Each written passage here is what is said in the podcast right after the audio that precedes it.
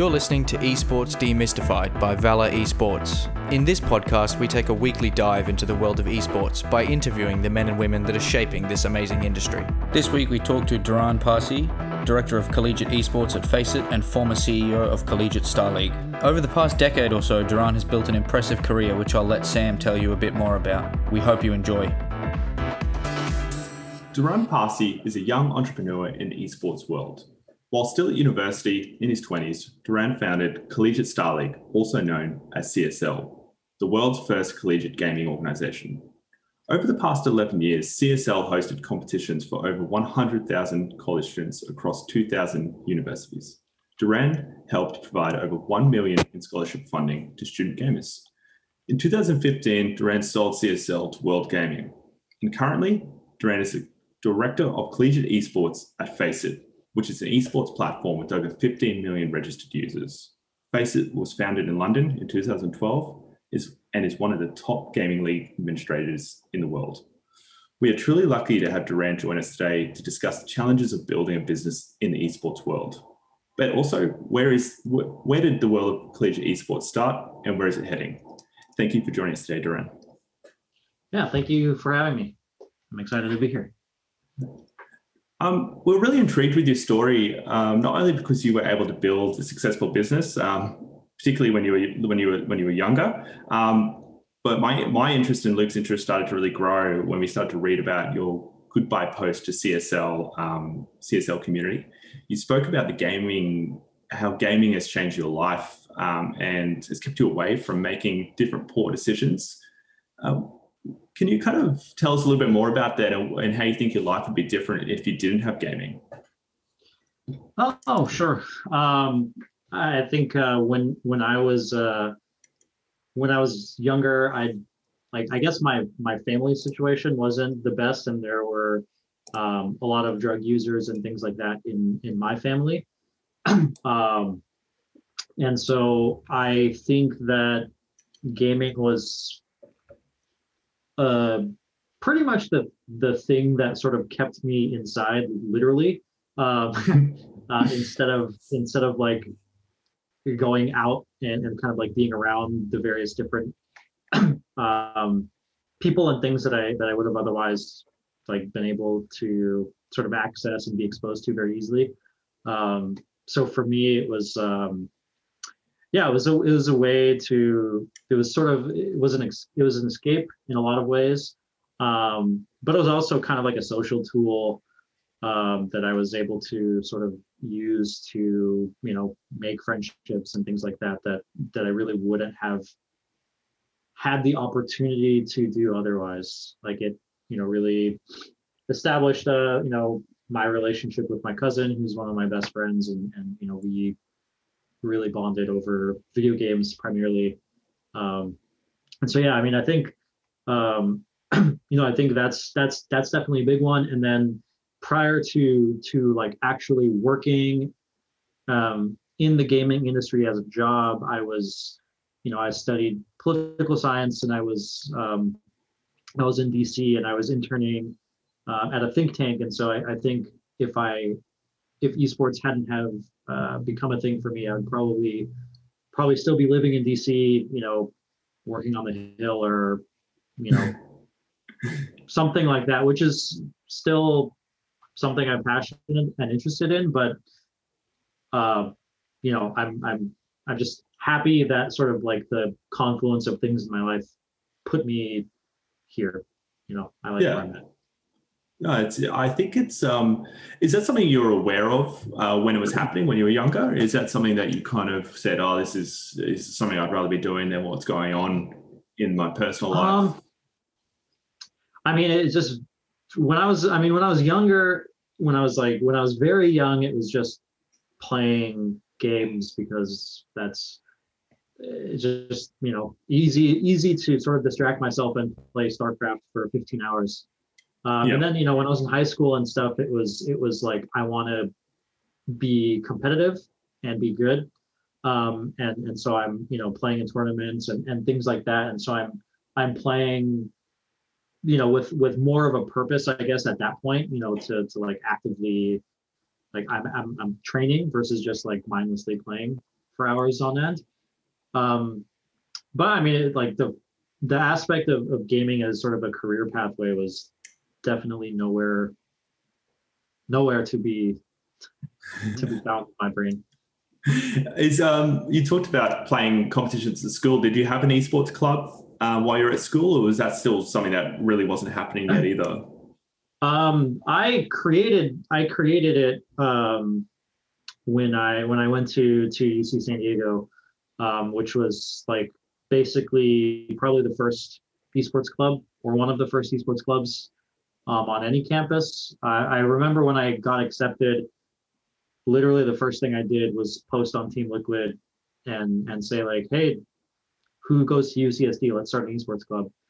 Um, that was like the actual first thing I did when I when I got in.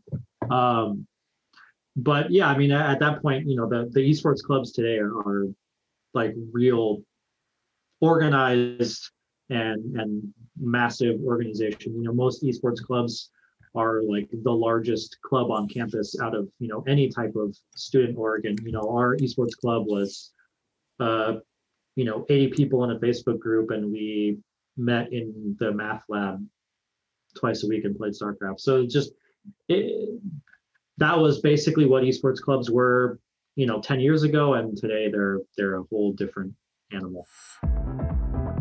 Hi, my name's Nick and I'm one of the co founders of Valor Esports. I just wanted to take a few seconds to talk to you about this world first global esports club that we're launching. There's more information available on our website at valoresports.com, but the gist of it is that there's one on one and team coaching sessions and we apply real world sports theory to esports. For more information or to contact us, head to valoresports.com interesting. You're saying that um, the esports club nowadays are uh, big companies. But uh, I saw in your um, in your biography you were a general manager for the Fnatic StarCraft. Was that before your study? Um, that was that was that was uh, when I was in college. Um, so yeah, I mean, I, I was uh, I played StarCraft competitively, and um, I was one of the more well-known people in in North America, I guess. And then um, you know, when StarCraft 2 was coming out um, in, you know, 2009 or whatever, when everyone was was hyped about it, I, I was contacted by Fnatic and they um, they basically said that they're wanting to sort of expand into StarCraft and invest in, in building a StarCraft team. And they, uh, you know, asked me if I wanted to, to do that. Uh, so I, so I did, I went over to Fnatic and we built the StarCraft, uh, StarCraft team. And then when StarCraft 2 came out, you know, we transitioned to uh, StarCraft 2 and you know, for that first uh, two years of StarCraft 2, we are probably, probably uh, along with like Team Liquid, I think the most successful uh, non-Korean StarCraft team for those first two years. So yeah, it was, uh, that was fun. I, I, was playing a little bit, but, but uh, not, not that much at that point.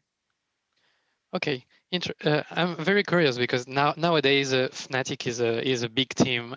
I, am curious. Oh, yeah how it was founded in 2004 from what I saw in my uh, research. So it seems that you were quite early working with them in their in the journey.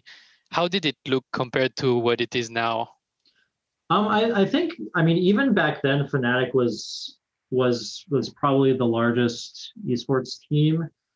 It, it just the the the nature of esports teams I think have have like changed very dramatically like, I mean, Fnatic, even, even with Fnatic, we were one of the first few teams to have actual jerseys. Most at that time, most of the teams were still just having T-shirts and things like that. So Fnatic was was ahead of the curve in a lot of areas.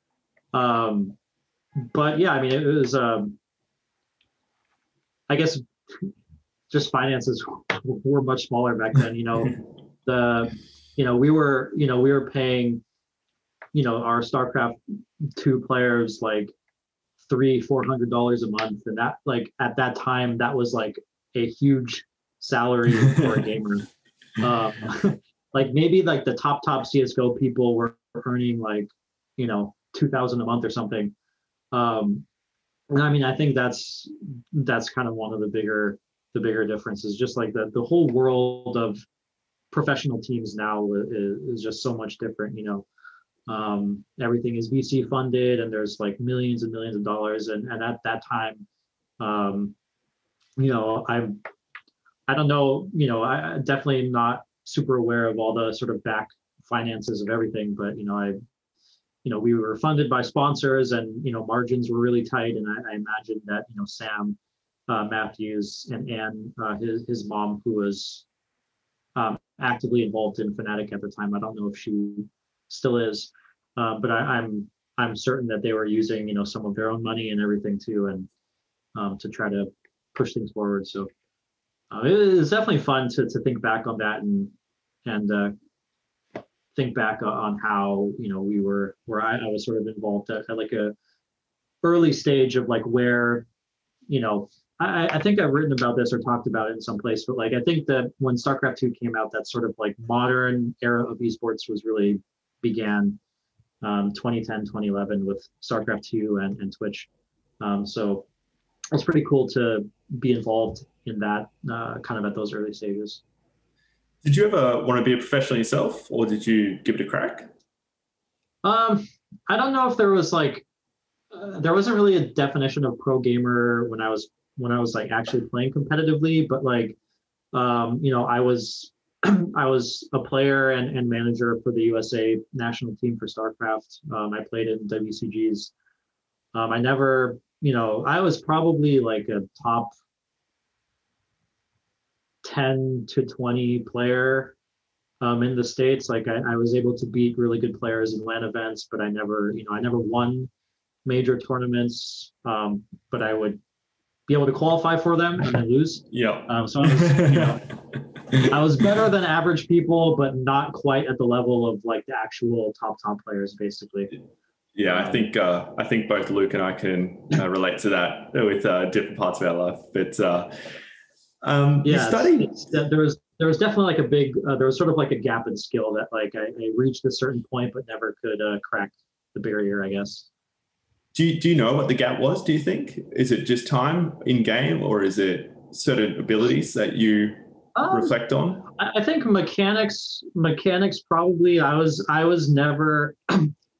Uh, especially StarCraft being one of the more mechanically intensive games ever made, um, that was a limiting factor for me personally. Um, like I wasn't as fast or precise precise as a lot of people.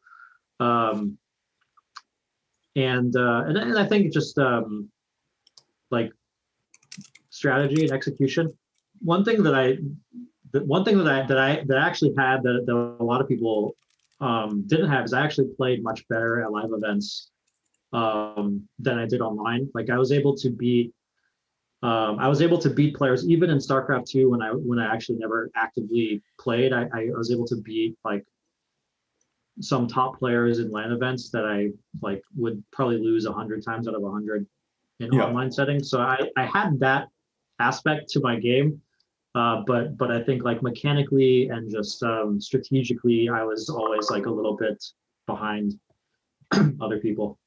Yeah, no, I can relate to that. I was always better, uh, not at the event and away from the event. I was the I was reverse, uh, which is not good when you want to be a top top uh, athlete or or you know you know so, a performer in anything. But uh, that was just one of my things I needed to work on. You you studied um, studied law um, and you obviously completed your degree. When uh, when did this the pathway down CSL kind of start to to begin? Um, you started you started getting some traction while you're still studying, or is it post?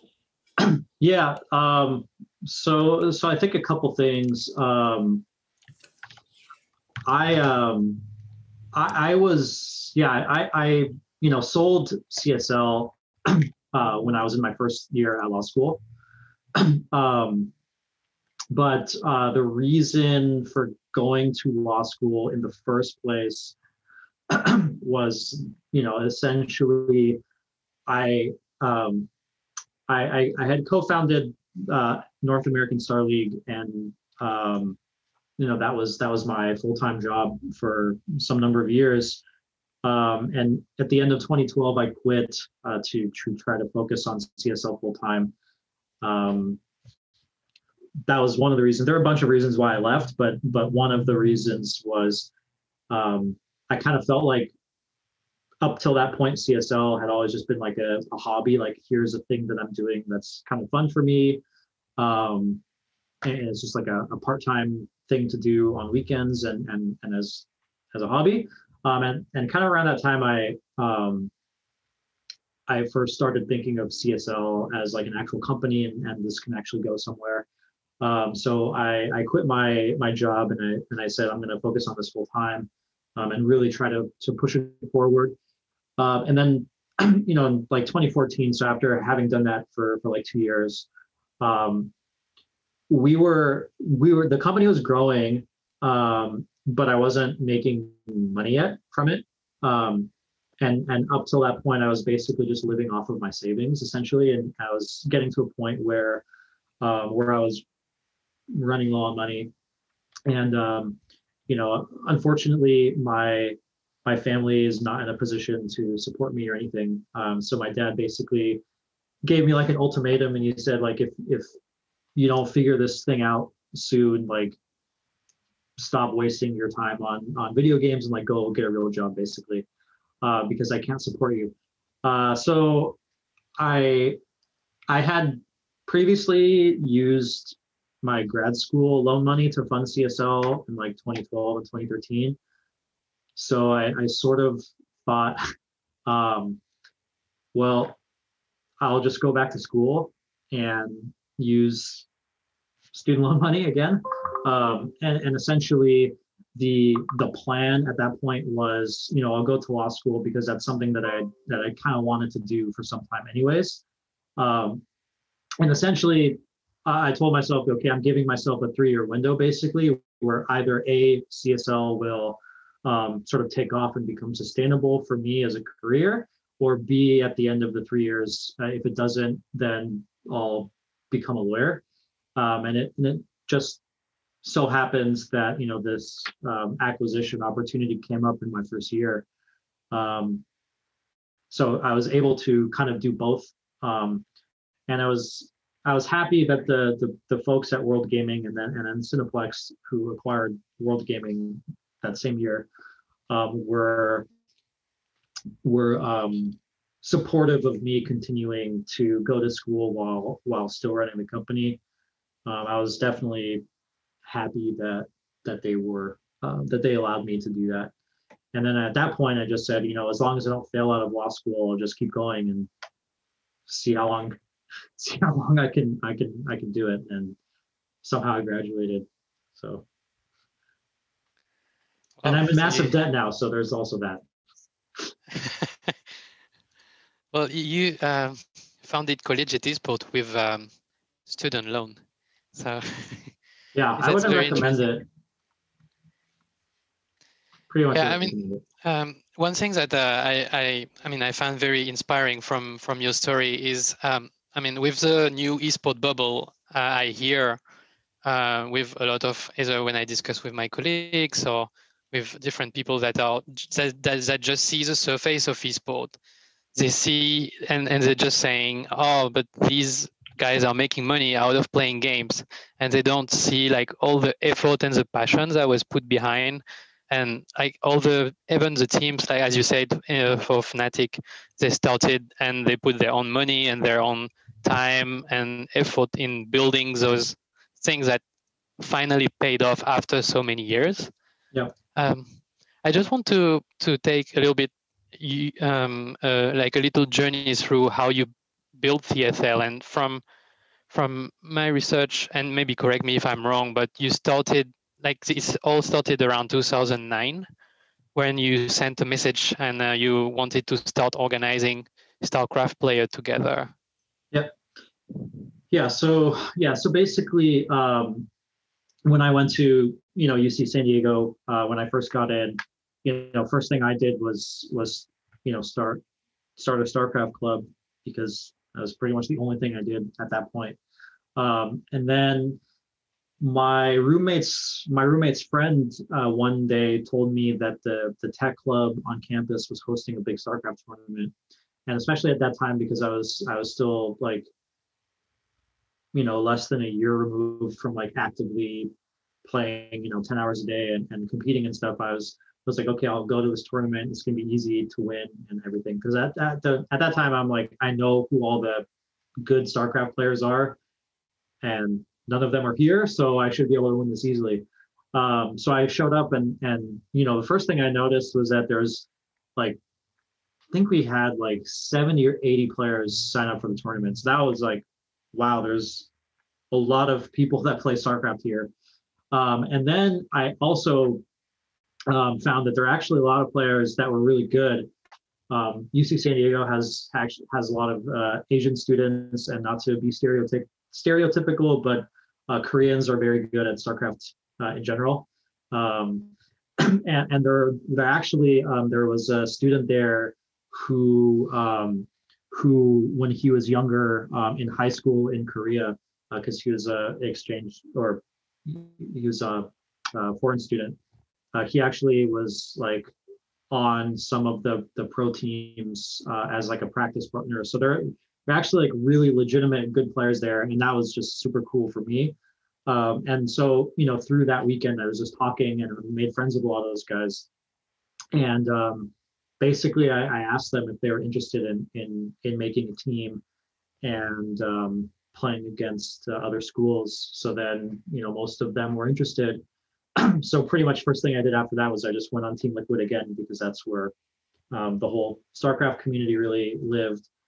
And uh, I just made a post and I and I said, hey, I you know I go to UC San Diego and I, I have a team of people like um, looking for for other StarCraft players at the other UC schools.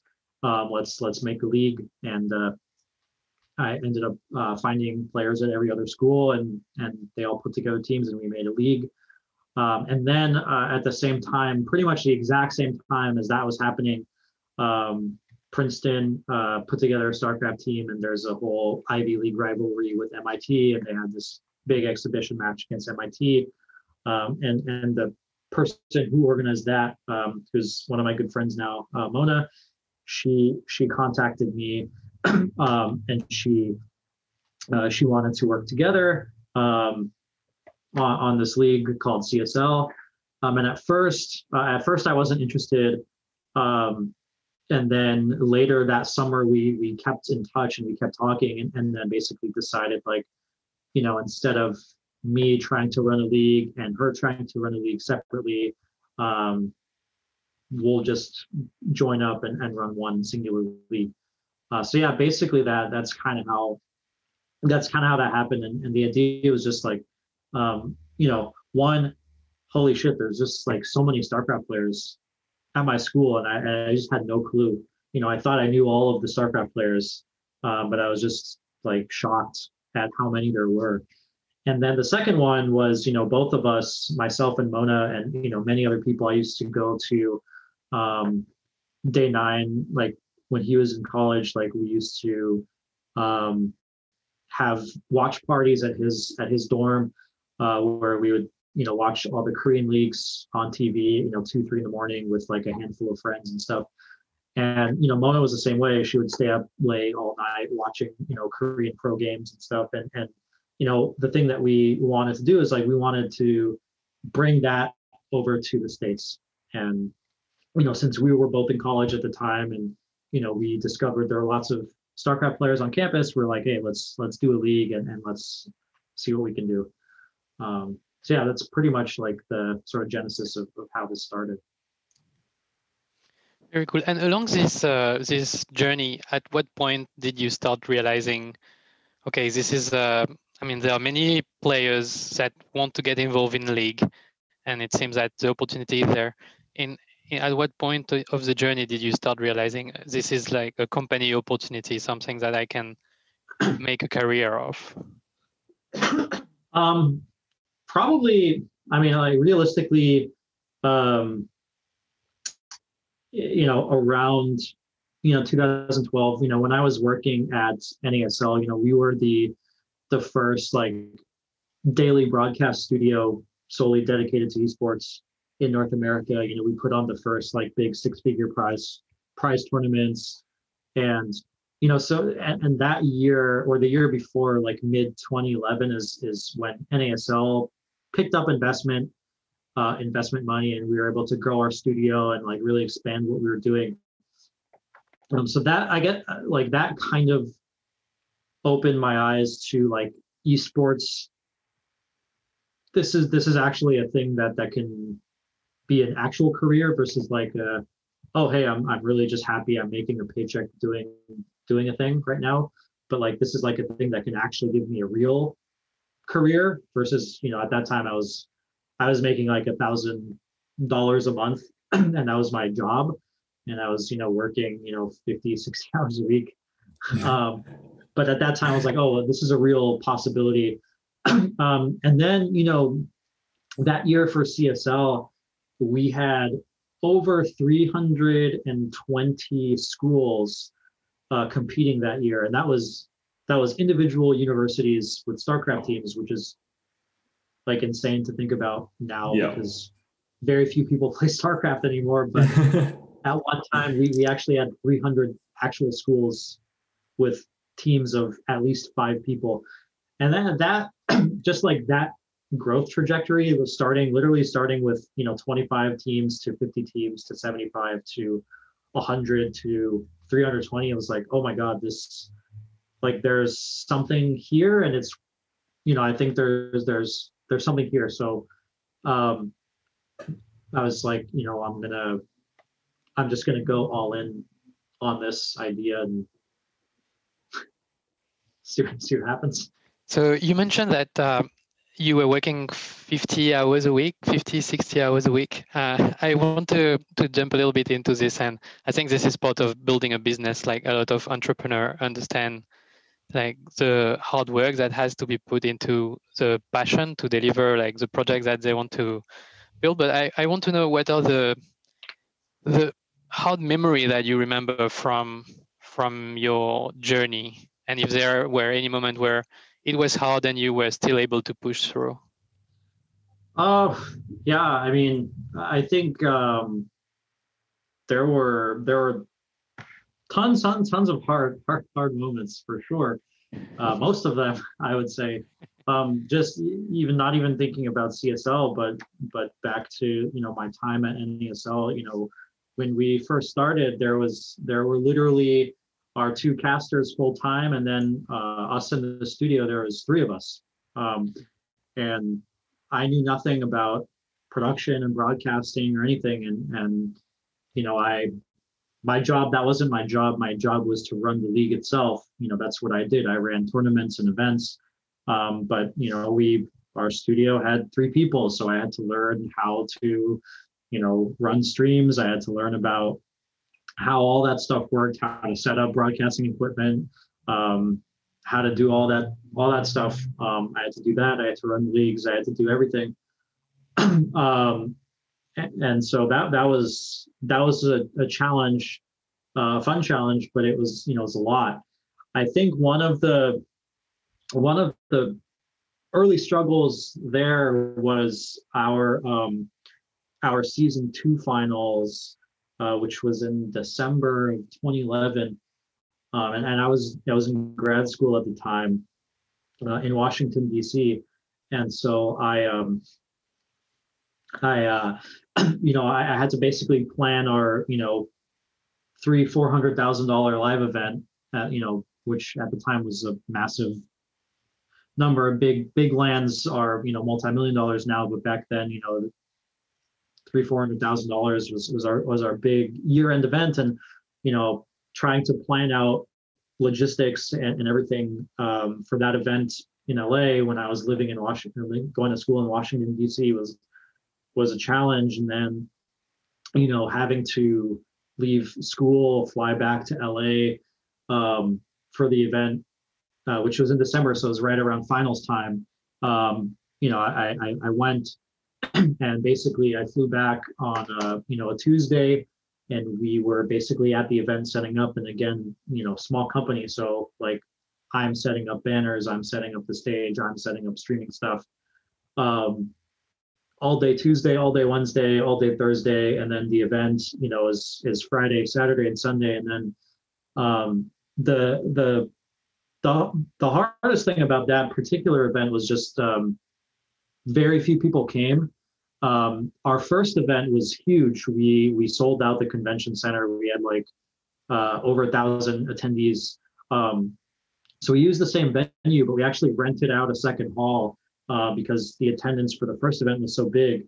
Um, and for for whatever for whatever reasons, um, we got like only like 200 people or something came to that event. So that one was that was that was tough um, to to to deal with just you know putting in so much work and then you like look out and then there's so many empty seats and stuff and that was that was really challenging. Um, and then immediately after the event was done um, i took a red eye back to dc and then i had a you know final monday um, that i didn't study for and then i had a paper due that i didn't write and so th- that, that was like a really challenging time. Um, and then another one uh, with with CSL was our first big live event with CSL at the end of 2012, um, and that was like the first big live event that we had ever done. You know, up until that point, CSL was basically just online. Um, you know, it's the first time.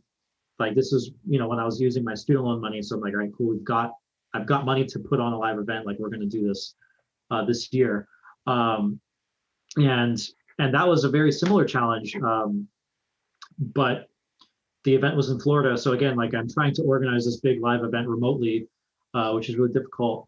Um, with at, especially at that time, um, Mona, you know, who was my co-founder that that year, um, was her senior year in college, and so so she she took like most of the year off of CSL. Um, so I was I was like almost working alone that year. Um, and and then the biggest thing that happened is that we had a sponsor uh, lined up, like an actual cash sponsor, uh, which was very rare at that time. And that was, you know, I was relying on on that cash, and even though it's only a couple thousand dollars, um, like that that was a huge, like a huge part of our budget was was that money, um, and I was relying on that for for all of our production, and um, basically like three weeks before the event they pulled out the sponsorship i guess because a gaming peripherals company um, and they essentially said that they had been planning on uh, lining up the sponsor the sponsorship with the release of a new product and, and our event was going to like line up with the product release.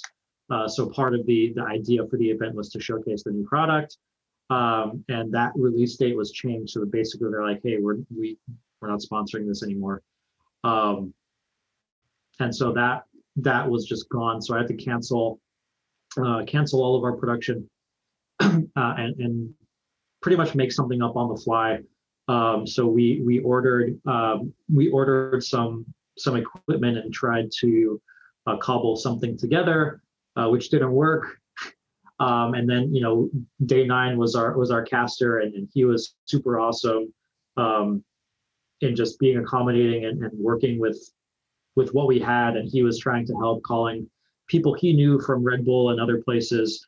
Um, but yeah, you know, we had to work with what we had at that time, and then um, on top of that, uh, during the event um, in in the uh, semifinals in in a game, our streaming computer died midway through the broadcast. Um, so, like, we just lost the stream. um, and our our solution was uh, we eventually got everything uh, restarted. Uh, but since um, our main observer on the streaming computer wasn't there anymore, um, I was observing on like a Dell laptop that I had on the side. And so what we ended up doing was like pointing a camera at my computer screen. And then we had like Day9 casting over my shoulder. And it was like a very, like very ghetto solution. Um, but that was that was like all over Reddit that weekend, which was pretty funny. Um, yeah, that that that that event was like was a was a very big challenge, um, super stressful, but um, it was actually fun overall. Like it was like a really cool bonding experience for for me and the rest of the team at the time and the players um, you know, even though like the conditions weren't great and everything, I think the players like had a lot of fun. The matches were really good. So it's like a, it turned out I think like reflecting on it was really nice, but sort of like in the moment it was, uh, it was sucked. Yeah, I can relate probably to all the. I mean, not really in streaming, but uh, being in software engineering, we deal with bugs all the time. So all the technical problems that, um, Yeah. like the feeling, it's sometimes it might it's it's especially hard if you put a lot of effort into it, and it is like, for example, when we do demonstration of the software, if there is a bug in in the middle of the demo, Yes. and you prepared for like six months um, and everyone is judging you on that one moment and um, i think for you it, it was like kind of it, what what must have been hard is it seems that you were working alone in terms of like in the leadership of the company mostly alone in some of those moments and uh, and then facing those challenges might have put you down i mean it, it could have put a lot of people down. I, I want to know uh, maybe if you can share us a little bit your feeling around why is it that you did not give up and what drove you into pushing uh, through? Um, I, I- I guess, I, I guess at that point it was like, you know, uh, how old was I? Twenty-four. So I'm like, you know, I don't have a family or anything, and and I just don't like giving up. I'm very stubborn, um, and I I think like honestly one of my strengths for whatever reason is that I just don't give up. You know, like a lot of the early competitors that we had in the collegiate esports scene, um, you know, they're all gone, and I'm still doing this just because, like, I just never, I just never stop. I'm just like, you know, um, but I, I think like the thing that I always told myself from from day one of like trying to turn turn this into like a business and a career actual career for myself was um, i'm going to keep doing this as long as i'm having fun. Um, like as long as 51% of the time i'm enjoying myself um, you know there's more fun moments than there are not fun moments that i'm going to keep doing it. And so um, i feel like whenever i like personally like whenever i'm going through challenges and, and not even like back then the early challenges but even you know bigger challenges like you know at the end of my csl journey when we're you know dealing with you know a parent company cineplex who's a theater chain that's going through a lot of financial problems and we're cutting budgets and i'm like oh how do i like try to make cuts budget cuts? Like it's a whole different set of issues that i was dealing with in 2020 uh, than i was in in 2012 but you know the thing i always think about is like whenever i'm going through those times is like okay am i am i having more fun than i'm having not fun basically? And if the answer is yes i'm having i'm enjoying myself more than i'm not enjoying myself then um you know push i push through. Um and and for me personally that's what it is. It's it, it's not necessarily or it wasn't necessarily driven by you know yeah i think this is to like scale exponentially at some point. So i'm going to you know take losses today for profits tomorrow. For me again for me personally it's just like am i actually liking what i'm doing? Um and and for so far you know with with esports and, and collegiate esports in particular the answer has always been yes. And so that's why i'm still doing it. Yeah, I think um, I think that resonates with a lot of people. The the concept that you know, it's I mean, it's a bit of cliche, right? But most of the time, people do say that same thing. You can find something you love doing. Um, you never you never really work a day in your life. I know I know there's pressures around that financially um, and hours Yeah. and and school, but it, it I mean, you're still finding that opportunity and it's and that ability to push through. Um, when, CSL was taken over by World Gaming, um, you, you still worked there for a little bit longer. Um, you had the experience of working with Wim, Wim Stocks, who we've, we've spoken to before. Um, and he's had some pretty interesting experiences himself. What, what was it like working Yeah. with Wim? Wim, so it's funny the um, when when the acquisition first happened. So um, when the acquisition acquisition first happened, um, this was before World Gaming was acquired by Cineplex, and at that time, uh, Wim wasn't the CEO at that point. Um, I think he was. I think he was an advisor or something. I don't actually know what his initial role was, um, but I, I had um, I had always heard him like he was described in like very um, like mythical terms, um, and and um, a lot of people are like I've never even seen Wim. Like he just like floats around at these events but like hadn't seen him. And, and I remember we were at the first TwitchCon. Uh, we are doing a live event at the first ever TwitchCon in 2016 I think it was. Uh, and I actually met Wim for the first time. Um, I was like oh this guy is very cool. I think like honestly, Wim is like knows everybody in the video game industry. Um, so that that's just like it was just just interesting to just kind of see like you know walking around an event with him and like every single person it's like knows him and has a personal story um, or some sort of personal relationship with him so i think um, that's actually like a really to for me personally, that's like a very admirable character trait because that's like I'm very shy and introverted. Like I, I, I can be outgoing, but like in general, I'm not gonna be the person at a at an event that's like making the rounds and talking to everybody and like um but but that's that's definitely uh, him and so you know i always like admired that he kind of had that ability uh, so that's something that I always like, you know, if there's something I want to learn from Wim, it's that. And then um, just generally, like, he just really likes gaming as an industry, and it's cool to see someone who's like from. I mean, I I can say that I've been in esports since day one of esports, but Wim's been in video games since like day one of video games. uh, so that's it's just yeah, it's just neat. Um, uh, yeah, just definitely like yeah, it's it was nice um, working from uh, working with him in many ways. Interesting. So, um, I mean, we had a lot of um, fun, and it was really interesting to talk to Wim. And um, and actually, he had some a really fun story with uh, Michael Jackson that I, am still laughing at when I listen to it. Uh, um, in our first video. Mm-hmm.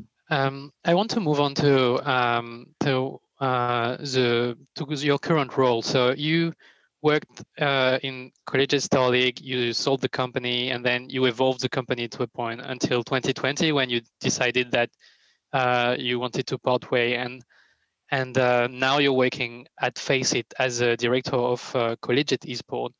So uh, I want to move around a little bit. What would what is your vision for the future for for your career and also for what you want to bring to the to the collegiate environment through that role um, so i i think um, the the difference between FACEIT and and csl um, like notwithstanding the current direction of csl because I, am not involved anymore so I, i'm not sure what that is but you know you know, as of a year ago, you know, really CSL is a league.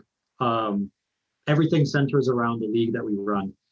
Um, and the difference between between that and FACEIT is is like the fact that CSL's business model, like everything about CSL re- sort of revolves around the league itself, um, is very limiting uh, in, in many ways, both from like a sort of like financial perspective, because our revenue, sponsors, things like that are all tied directly to the success of how big the league is.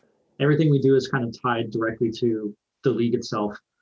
Um, FACEIT doesn't have that that same limitation uh, because FACEIT itself is like a massive, massive platform. You know, literally, you know, almost 20 million people now, you know, six, 700,000 users playing games on FACEIT every single day. So like, you know, it's not the same where like, oh, I need to make sure the league itself gets like X number of participants. Otherwise, like, you know, our business is screwed. Um, so we don't have the same, like, there's not a similar pressure, I think, to sort of uh, really push a specific league forward Um, and because Faceit's such a big platform, I think there's a lot more opportunities to like be creative with how I'm serving the collegiate community. Um, you know, again with CSL, it's like okay, I need to do a league because that's the only thing that we can do. And like the platform that we had at CSL was literally only designed to operate a league. Um, so again, I with Faceit, I can say, okay, well, we can use our platform tools, for example, to help esports clubs. We can give them access to, um, you know, premium features. We can give them, you know, Faceit shop stuff. We can we can do a lot for esports clubs, varsity programs that are trying to sort of build communities on their own campus, like through our platform. That's one. Two is obviously we can run leagues ourselves, which we're doing too. But again, that's like I don't even view that as like the central piece of of my goal. It's like that's one of you know three or four different things where CSL that was basically the only thing. Uh, so so like the scope of what I can do um, myself and, and like through Faceit to help the collegiate esports community is just much bigger. And then uh, because Faceit's a global platform, you know, headquarters in London, and actually majority of our user base is, is not in the States. You know, I, I think like 60% or more um, is in Europe. Um, you know, I have the ability to to do things on a global scale. So it's like, hey, if we want to if we want to help build collegiate esports in Russia, you know, we can do that, and we have a staff of people in Russian that speak Russian that can help us. Uh, if we want to do something in, in England, we can do that. You know, if we want to create an internship program and have people, European students, come to the London office to intern with, you know, our like production team, you know, we can do stuff like that. Where again, with with CSL, um, I just didn't have those opportunities. Um, so I I just think like the the tools that I have available to help people is is just much more uh, here. So that that's just super super fun and exciting for me. Um, and again, not driven by the same exact pressures as CSL because uh, you know, FACEIT, sort of like revenue and business model is just much different. Yeah, I think it's. Um, I was about to ask you, where, where do you think the next step is? I, I, mean, you've watched collegiate esports grow within the US, the US, pretty much, um, and it's grown really at a, a pretty rapid pace. Uh, looking at the yeah. timeline, and I was about to ask, what, what is the next step? And, and, it sounds like you kind of answered that in the perspective uh, of a global, international uh, step, not just the US, but what else is out there. What do you think needs to be achieved uh, from everyone, I guess, not just from what you can do at Faceit, but what needs to be achieved for that to, to, to start working? Yeah, I, I think two things. One, um, sort of growing things on a global scale and sort of, you know, building more more uh, global interactions at the college level is really good. Um, I think the thing that needs to happen, or one of the things that needs to happen there, um, is just doing it. Um, I think there's a very decentralized structure, um, both here and globally.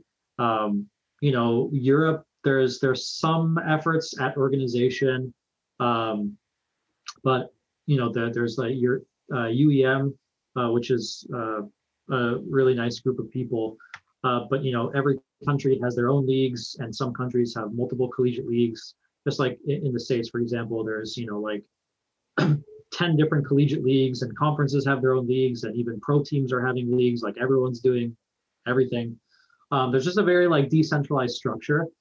so I, I think um, I, I think some sort of unification, and I don't mean this in the sense that like one organization needs to like mm. dominate the scene because I don't think that's good either.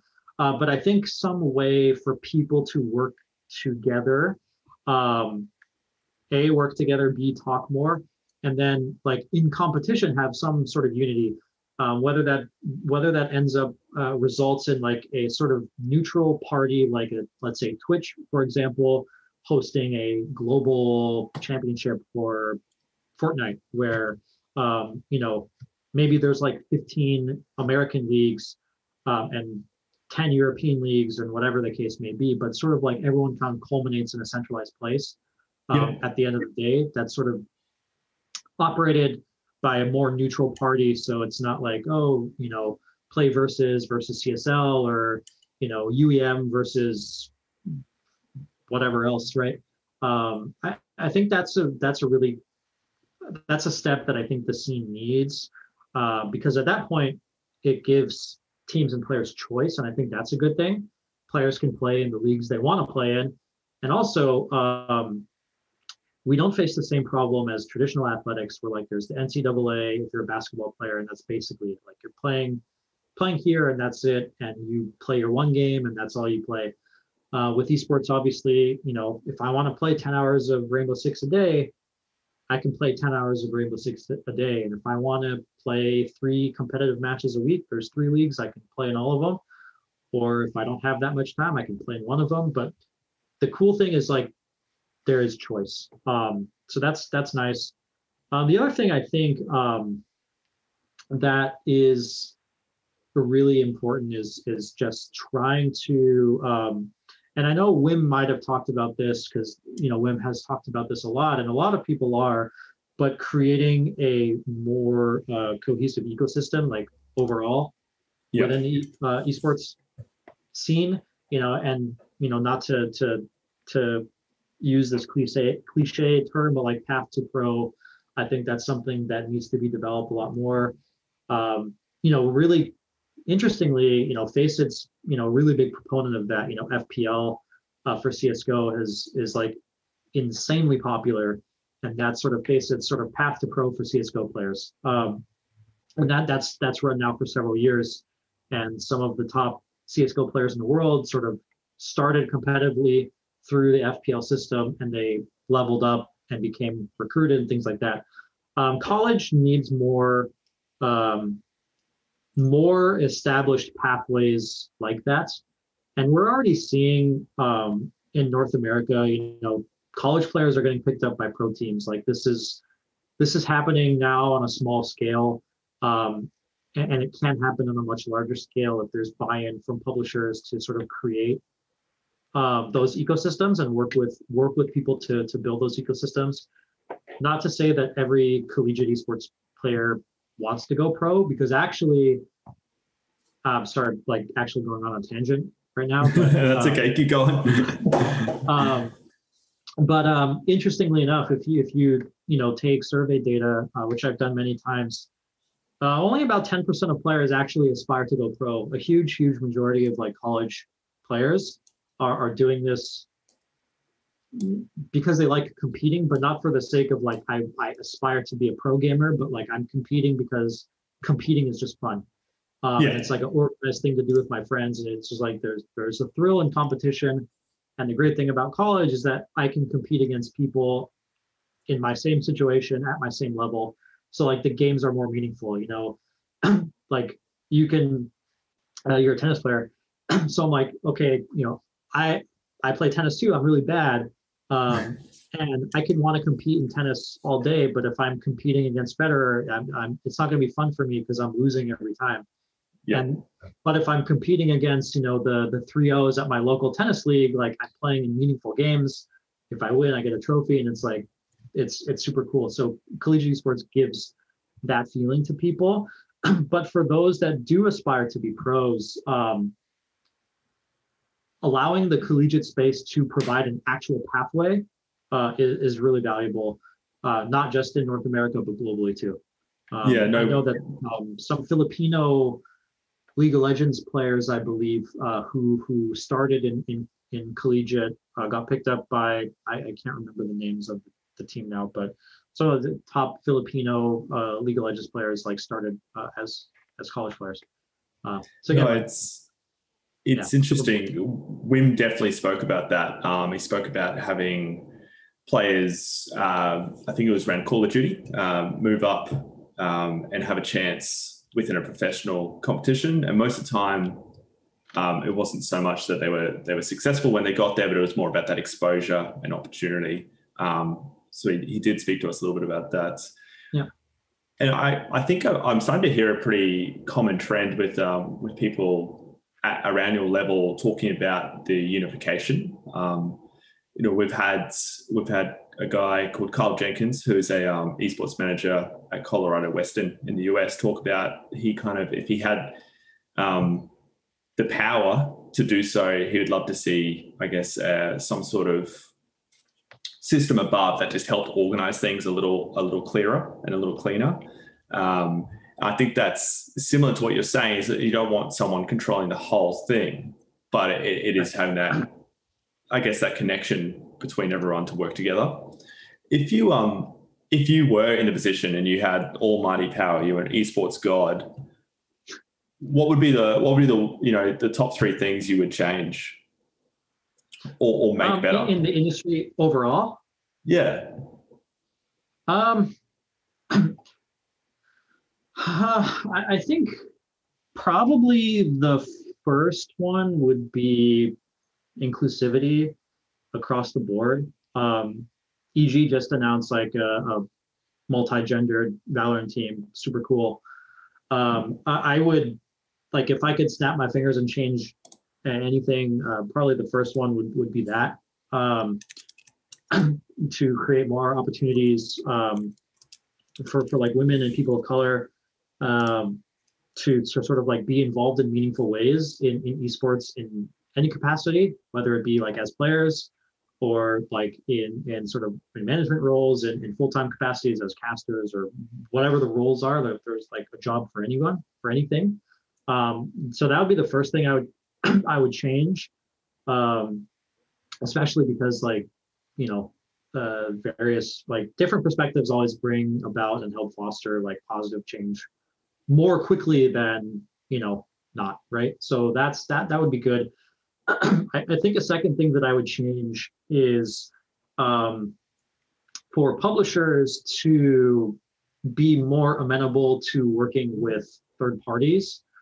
Um, right now, you know, you see like a bevy of different uh, approaches from publishers, like the Valve approach of like, we are completely hands off to the Riot approach of like, we are controlling everything uh, I think there is like a middle ground that is going to be beneficial for for everybody. I think I understand like a lot of the riot perspective of like really quality control and brand message control, and that makes sense. I understand the desire for that as a company, but I feel like the result of this ends up being negative ultimately uh, because it creates a situation where like the community is sort of codependent on the publisher. Like this this League of Legends tournament is not run by Riot, so it doesn't get the attention, it doesn't get the interest, um, and people don't take it as seriously because they're conditioned to only do like if it's not Riot, it's not good. Um, and I, I think that that doesn't help grow the scene as much um, because again, like similar to the idea of inclusivity, there are you know third parties that could have really cool, innovative ideas and things that they want to do and, and whatnot, but they feel, you know, inhibited by publishers where like Nintendo blocks um, tournaments from running because they're using Slippi, which is like the the um, the the guy that that basically like rebuilt the netcode for for playing um, melee online that's better than Nintendo's own netcode. So people play that, but Nintendo doesn't like it, so they they they shut down, you know, and don't promote and don't encourage tournaments that are using it. So it's like that. Why? That doesn't help anything. Um, that's the second thing I would change. Um, and then the third thing, um, the third thing I would change is is is I guess just like um, more transparency um, transparency in information to people, I think one of the big, big problems in esports, and now this is like really off topic of, of uh, where we started, but you know, one of the hugest problems in this industry is the fact that it's such a young industry. Um, and um, it can be very exploitative. Uh, and that's that I think is a huge issue um, not just because you know a lot of young people get exploit, exploited or potentially exploited, or taken advantage of, like you know, let's rely on a bunch of volunteer labor and, and things like that. Uh, but it, but it sends it, it sends bad messages and it really stunts the growth of esports overall because one bad story, like one really bad story, um, can set the entire industry back. Mm. You know, with with you know like mainstream media picks up on something, um, you know that that then harms the credibility of esports as a whole in the eyes of like the rest of the world, um, and and that's that's and that sucks really. Um, so it's not just about it sucks for the people that are young that like get bad contracts and they can't afford a lawyer and, and they they sign these like really shitty agreements with like predatory teams and especially like games like Fortnite where the player base is really young. Um, so it sucks for for those people. So I, I wish that there was better access to information. Um, but for the whole scene, it's just it's actually just not good. Um, because every bad thing that happens just like makes it that much harder for for esports to be sort of taken seriously at sort of a macro level. Yeah. So those are probably my three biggest things I would uh, No, some change. some pretty. I mean, those, those are the things we need to. I mean, for Luke and I to understand, and, and I think audience who who's new to esports, we stuff that without being highly involved and in those situations and going through, seeing those experiences happen around you is really hard. Um, we, we've run out of time, and I just want to say uh, before we go, um, thank you so much. But also, how can how can anyone listening follow follow what you're doing and follow what's happening with your your work at Faceit? Um, yeah, uh, my my Twitter probably Faceit uh, Faceit Duran is probably the the best way. Um, I tweet about food and my dog and sports and basketball and stocks and politics. So it's like kind of a mixture of a bunch of things, but like I usually will tweet about stuff I'm doing professionally there, um, or or just like check out you know stuff that Faceit is doing. Um, it's it's it's been a it's been a fun getting close to a year now that I've been with Faceit, and yeah, I've I've, uh, I've very much enjoyed enjoyed my experience so far, and you know we're we're doing a lot of super cool stuff. Um, so yeah, I'm I'm pretty excited. So yeah, anything you can do to check Faceit out, um, or yeah, my Twitter really. Excellent. Thank you. Thank you so much for your time and thank you for your insight. Um, Oh, thank you. um, it's actually quite inspiring. Uh, I mean, Luke and I are in a position where we're, we're trying to do something different uh, and, and build something ourselves. So to hear to hear someone go through those experiences, push through and grind um, is really yeah, it's quite uplifting. So thank you for your time and see you down the track. Oh, thank you. Yeah, I appreciate it. Thank you. Thank you. Thanks for listening to this episode of Esports Demystified by Valor Esports. That was once again the brilliant Duran Parsi. You can connect with Duran on Twitter at FaceItDuran. Would you like to join the world's first global esports club? We're taking recruits. For more information or to contact us, head to valoresports.com. And in terms of social media, you can reach us on Twitter and Instagram under the username valor underscore e academy, and you can reach us on Facebook at facebook.com forward slash valor